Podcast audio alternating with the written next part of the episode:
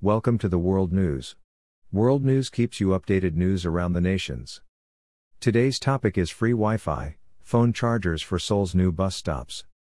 South Korea's capital, Seoul, is planning to build new bus stops with free Wi Fi, phone chargers, and air cleaners.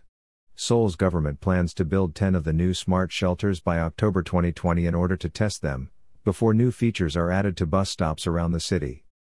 The bus stops will have heated chairs, air conditioning, and information about how clean the air is inside and outside.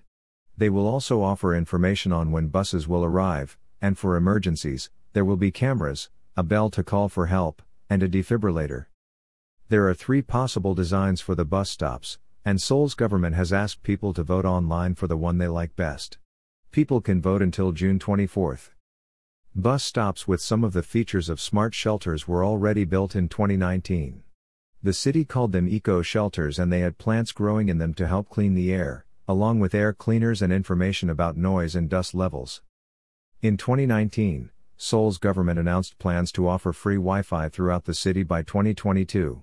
Most buses in the city now offer free Wi Fi, and the number of Wi Fi points in places like parks, parking lots, and other public areas from will increase 7,420 to 23,750.